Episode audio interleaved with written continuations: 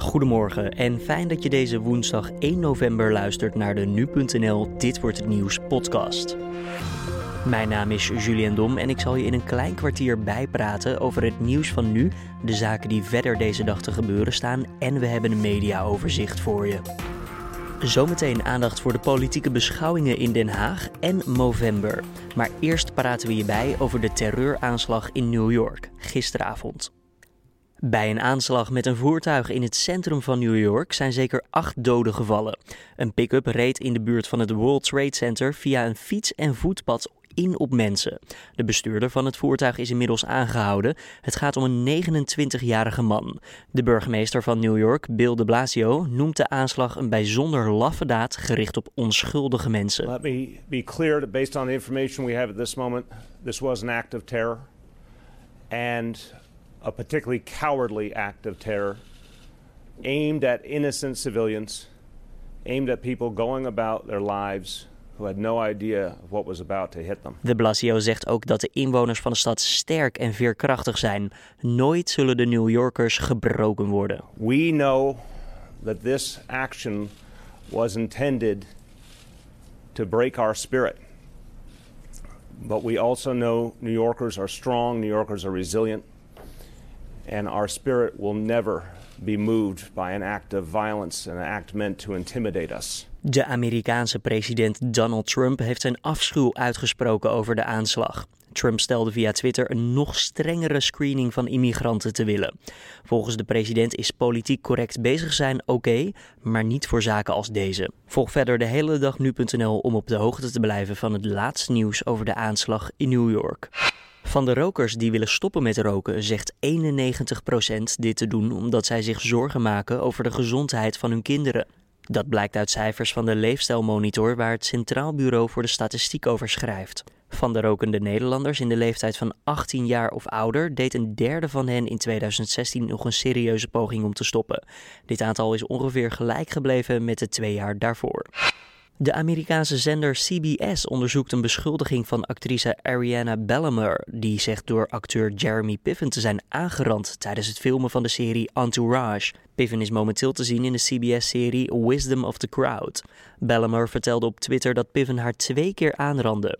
Eén keer op de set van Entourage en één keer in de kleedkamer van de acteur. Piven, die van 2004 tot met 2011 te zien was in de comedyserie Entourage, ontkent de aantijgingen met klem. De Zuid-Koreaanse president Moon Jae-in heeft dinsdag tegen het parlement gezegd dat hij nooit accepteert dat Noord-Korea een nucleaire staat wordt. Zuid-Korea zelf gaat ook geen nucleaire wapens ontwikkelen. De oppositie in het land had eerder nog gevraagd of de nucleaire wapens van de VS terug konden keren nadat deze in 1992 werden weggehaald. Daar voelt de huidige president echter niets voor. Dan kijken we even naar de nieuwsagenda van deze woensdag 1 november. Vandaag wordt in Politiek Den Haag mogelijk het belangrijkste debat in de Tweede Kamer gevoerd. Het debat over de regeringsverklaring waarin het nieuwe kabinet Rutte 3 de plannen uit het regeerakkoord verdedigt. Ik praat met politiek redacteur Edo van der Goot over waar we vandaag op moeten letten tijdens dit debat. Een van de belangrijkste punten is de volksraadpleging, oftewel het referendum. Uh, daar is natuurlijk de afgelopen dagen veel om te doen geweest. Het referendum is sowieso een beetje het zorgenkindje van de vorige regering geweest. Uh, het Oekraïne-referendum kwam, uh, kwam eruit. Dat heeft premier Rutte veel problemen en ja, veel problemen gezorgd. Nu is het zo dat er waarschijnlijk een referendum komt over de veiligheidswet. ja, in, in de volksmond de sleepwet genoemd. Uh, ja, de, de, er is een initiatief gestart om uh, die wet van tafel te krijgen. Uh, maar eigenlijk willen de, wil de coalitie wil daar helemaal niet aan. En die wil sowieso dat die nieuwe wet er komt. Ja, dus dat, daar gaan ze het morgen sowieso over hebben. Ja, het re mogelijke referendum, die, dat zou dan ook gewoon naast, naast zullen ze dan ook naast neerleggen? Precies, want wat is nou het geval? het referendum, daar willen de partijen vanaf. Dat hebben ze in het regeerakkoord zo vastgesteld. Daar hebben ze eigenlijk geen zin meer in, want het heeft te veel gedoe geleid. en zelfs D66 toch wel een partij die zich altijd heeft ingezet voor een volksraadpleging, heeft gezegd van ja, zo'n referendum voor nationale aangelegenheden prima, maar internationale verdragen, zoals het Oekraïne-referendum, moeten we dat gewoon niet doen. dus zoals dat nu bestaat, willen we daarvan af. Mhm. nu heeft de CDA-leider Sibran Buma uh, heeft gezegd, ja, die referendumwet, allemaal leuk als die referendum er wel komt. Uh, ook als dat is over uh, die veiligheidswet. maar ja, die, die referendum, dat referendum wordt sowieso van tafel geveegd. Dus wij willen helemaal niet die uitslag respecteren, wat er ook uitkomt. Nou, dat heeft afgelopen weekend gezegd. En dat is natuurlijk een beetje pijnlijk om van tevoren al een uitslag te, over een uitslag te zeggen van we gaan die sowieso niet volgen. Uh, ja, dus daar heeft hij uh, nogal wat ophef mee, uh, mee veroorzaakt. En daar zullen zeker de oppositiepartijen, de regeringspartijen vandaag en met name het CDA op aanspreken. Ja, want komt het ook wel eens voor bijvoorbeeld dat plannen worden gewijzigd op basis van kritiek tijdens zulke algemene politieke beschouwingen? Het kan zo zijn uh, dat bijvoorbeeld inderdaad partijen uh, zeggen van uh, nou we gaan toch nog een beetje schuiven met bedragen of dat er kleine toezeggingen komen.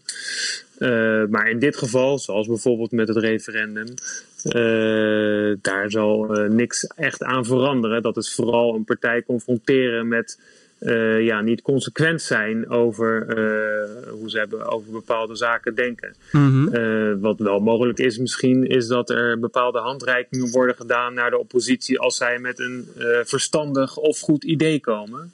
Want Rutte en eigenlijk ook de andere partijleiders die in de coalitie zitten, hebben al gezegd van ja omdat wij zo'n krappe meerderheid hebben, uh, is gewoon de, de, de goodwill, of in ieder geval de hulp van de oppositiepartijen, is gewoon nodig. En je wil natuurlijk niet gelijk de oppositie tegen de haren instrijken door eigenlijk bij voorbaat al alles af te schieten waar zij mee komen. Dus Precies. het is zeker mogelijk. De linkse partijen GroenLinks, PvdA en SP die zijn dinsdag ook al met een alternatieve regeringsakkoord gekomen. Wat staat daar eigenlijk in? Ja, dat is ook wel goed om op te letten. Uh, daar staat onder andere in uh, dat de btw-verhoging, uh, zoals de coalitie wil, wordt teruggedraaid. Uh, zij hebben het niet zo heel erg op de belastingkortingen die bedrijven krijgen. Bedrijven die gaan minder winstbelasting betalen. ze gaan geen dividendbelasting betalen. Nou, dat zijn miljarden voordelen voor die bedrijven. En de linkse partijen, hebben we het over SP, GroenLinks en de PvdA die zeggen, ja, dat is niet zo eerlijk voor de mensen die gewoon boodschappen moeten doen, want die gaan uh, meer BTW betalen. Dus wij willen dat eigenlijk allemaal omdraaien. Uh, de multinationals krijgen allemaal voordeeltjes en de mensen die gewoon hun eten moeten kopen, die uh, betalen meer belasting. Dat vinden ze niet eerlijk, dus dat gaan ze veranderen. Ook een belangrijke verandering, of dat gaan ze veranderen, dat willen ze veranderen. Ook een belangrijke aanpassing wat, wat hun betreft is de stelselherziening van het uh, belastingstelsel. Mhm. Want dat is een belastingvoordeel voor met name de midden- en hoge inkomens. En die drie linkse partijen zeggen van ja, dat is niet zo eerlijk voor de lagere inkomens. Want die gaan er minder hard op vooruit in de plannen van de nieuwe regering dan de hoge inkomens. En dat vinden ze oneerlijk, dus daar willen zij ook wat aan doen. Ja, en een reactie daarop kunnen we dan volgens mij weer donderdag verwachten, toch? Ja, dat zal, uh, vandaag zal het zijn dat de partijen, uh, alle partijen, dus alle 13 partijen, kunnen vragen stellen aan uh, de premier. Die, die hoort het allemaal aan. de Kamer zal ook helemaal vol zitten met alle Kamerleden. Dat gebeurt natuurlijk ook niet in, in alle debatten. Dat is ook wel bijzonder. in vak K, zo wordt het genoemd. het vak waar alle ministers en staatssecretarissen zitten. Die zijn er ook allemaal bij. Mm de vragen worden allemaal genoteerd. En morgen, dan hebben we het over donderdag, uh, zal premier Rutte de vragen gaan beantwoorden. Uh, en dan krijgen we eigenlijk uh, ja, weer een volledige dag met de partijleiders, de fractieleiders, die, die aan de regering wil, wil, wil vragen wat, wat de bedoeling is met sommige maatregelen. En om ook te kijken of die uitgestoken hand, die Rutte al heeft aangereikt, uh, ja, of, dat, uh, of dat ook echt wat voorstelt. Je hoorde Edo van der Goot. Om op de hoogte te blijven van de laatste ontwikkelingen omtrent het debat, kan je natuurlijk de hele dag nu.nl blijven volgen. Feyenoord speelt vanavond tegen Shakhtar Donetsk en hoopt na drie nederlagen in even zoveel Champions League duels de negatieve reeks te beëindigen. Dat moet gebeuren in het Medalist Stadion in Kharkov. Shakhtar speelt niet in Donetsk omdat het daar te onveilig is vanwege het gewapende conflict in het zuidoosten van Oekraïne. Eerder verloor Feyenoord al van Manchester City en Napoli. En ook in de thuiswedstrijd van de Rotterdammers tegen Shakhtar eindigde het in een 1-2 verlies. Alleen bij een overwinning tegen de Oekraïners houdt de ploeg van trainer Giovanni van Bronckhorst uitzicht op een derde plek en daarmee overwintering in de Europa League. De uitzending is live te bekijken via nu.nl en na de wedstrijd kan je natuurlijk online ook de video-interviews en de hoogtepunten van de wedstrijd zien.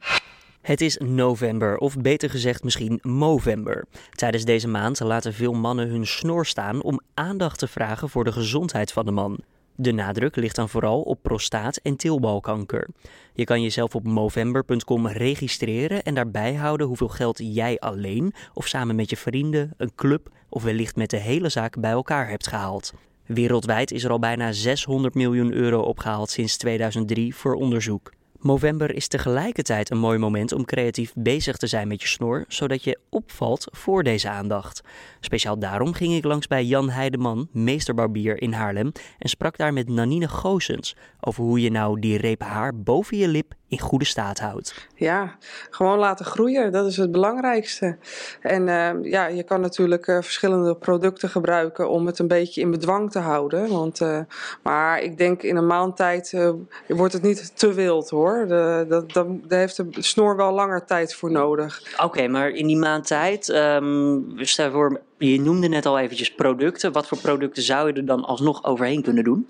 Uh, je hebt bijvoorbeeld be bepaalde snorrenwaksen die je ervoor kan gaan gebruiken. En... en dat is anders dan een gewoon haargelwax? Ja, zeker. Dat is heel anders. Uh, het is wat, wat stugger en uh, het, ja, je kan de snor daardoor echt heel mooi in vorm maken. Je hebt bijvoorbeeld ook mannen die graag een snor van die krulletjes erin willen. Oké. Okay. Dat kan dus ook allemaal. Dat doe je met snorrenwax? Ja, dat doe je dus echt met snorrenwax. Nou, laten we eens creatief zijn. Ik heb hier een snor, die is nog niet heel erg lang. Hij moet er eigenlijk af, want november, je begint natuurlijk kaal en vervolgens laat je het groeien. Ja, um, ja snorrenwax, heb je het hier ergens liggen? Ja hoor, zeker. Kan je eens een beetje pakken? Dan ja. gaan we eens kijken wat we kunnen uithalen. Ja. Nou, dit is een klein potje inderdaad. Ruikt het nog ergens naar?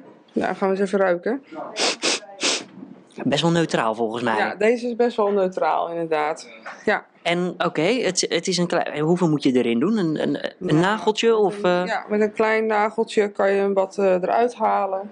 Dan uh, doe je dat op je vingers puntje van je vingers. Het is best wel hard, hè, wax altijd. Ja. Uh, blijft er volgens mij ook lang in zitten dan? Ja, dat denk ik ook wel. Ja. Oké, okay, dat krijgen we de komende dagen er niet meer uit. Um, ja, durf je het bij mij met een snor te doen? Oh, Oké, okay, nou kom maar op dan. Uh...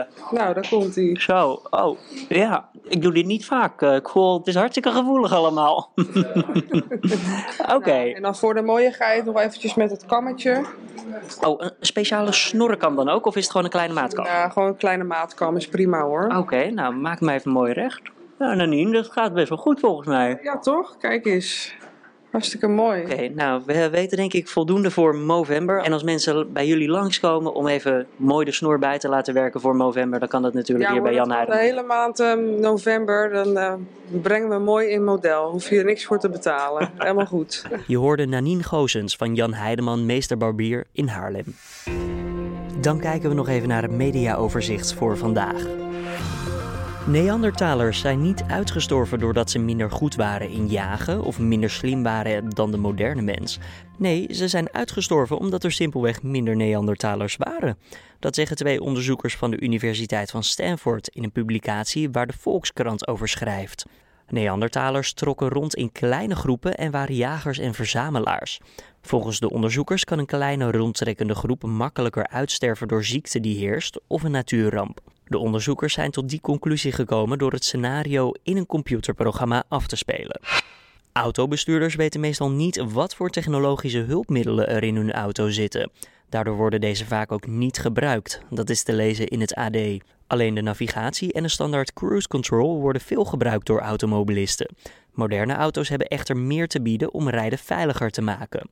Zo hebben auto's al de techniek om mee te kunnen kijken op kruisingen of verkeersborden te herkennen en zo nooit te hard te rijden. Automobilisten lijken echter het uiterlijk van de auto belangrijker te vinden dan de techniek. En dan het weer voor vandaag, 1 november. Het is bewolkt en in de middag kan het in het zuiden van het land iets opklaren. In het noorden is er juist kans op regen. Het wordt zo'n 12 tot 14 graden. En dan nog eventjes dit voordat we bij het einde zijn van de podcast. De Olympische vlam is namelijk aangekomen in Zuid-Korea. Dinsdag droegen de Grieken traditiegetrouw de vlam over aan het organiserende land. De vlam heeft de vlucht naar Azië overleefd en begint nu aan een tocht door Zuid-Korea. Die eindigt in Pyeongchang, waar over 100 dagen de Olympische Winterspelen beginnen. Dit was dan de Dit wordt het nieuws podcast deze woensdag 1 november. De Dit wordt het nieuws podcast is elke maandag tot en met vrijdag te vinden op nu.nl om 6 uur ochtends. Laat ook even een recensie achter op iTunes of SoundCloud en we staan altijd open voor feedback. Stuur gewoon een mailtje naar redactieapenstaartje nu.nl. Tot morgenochtend weer.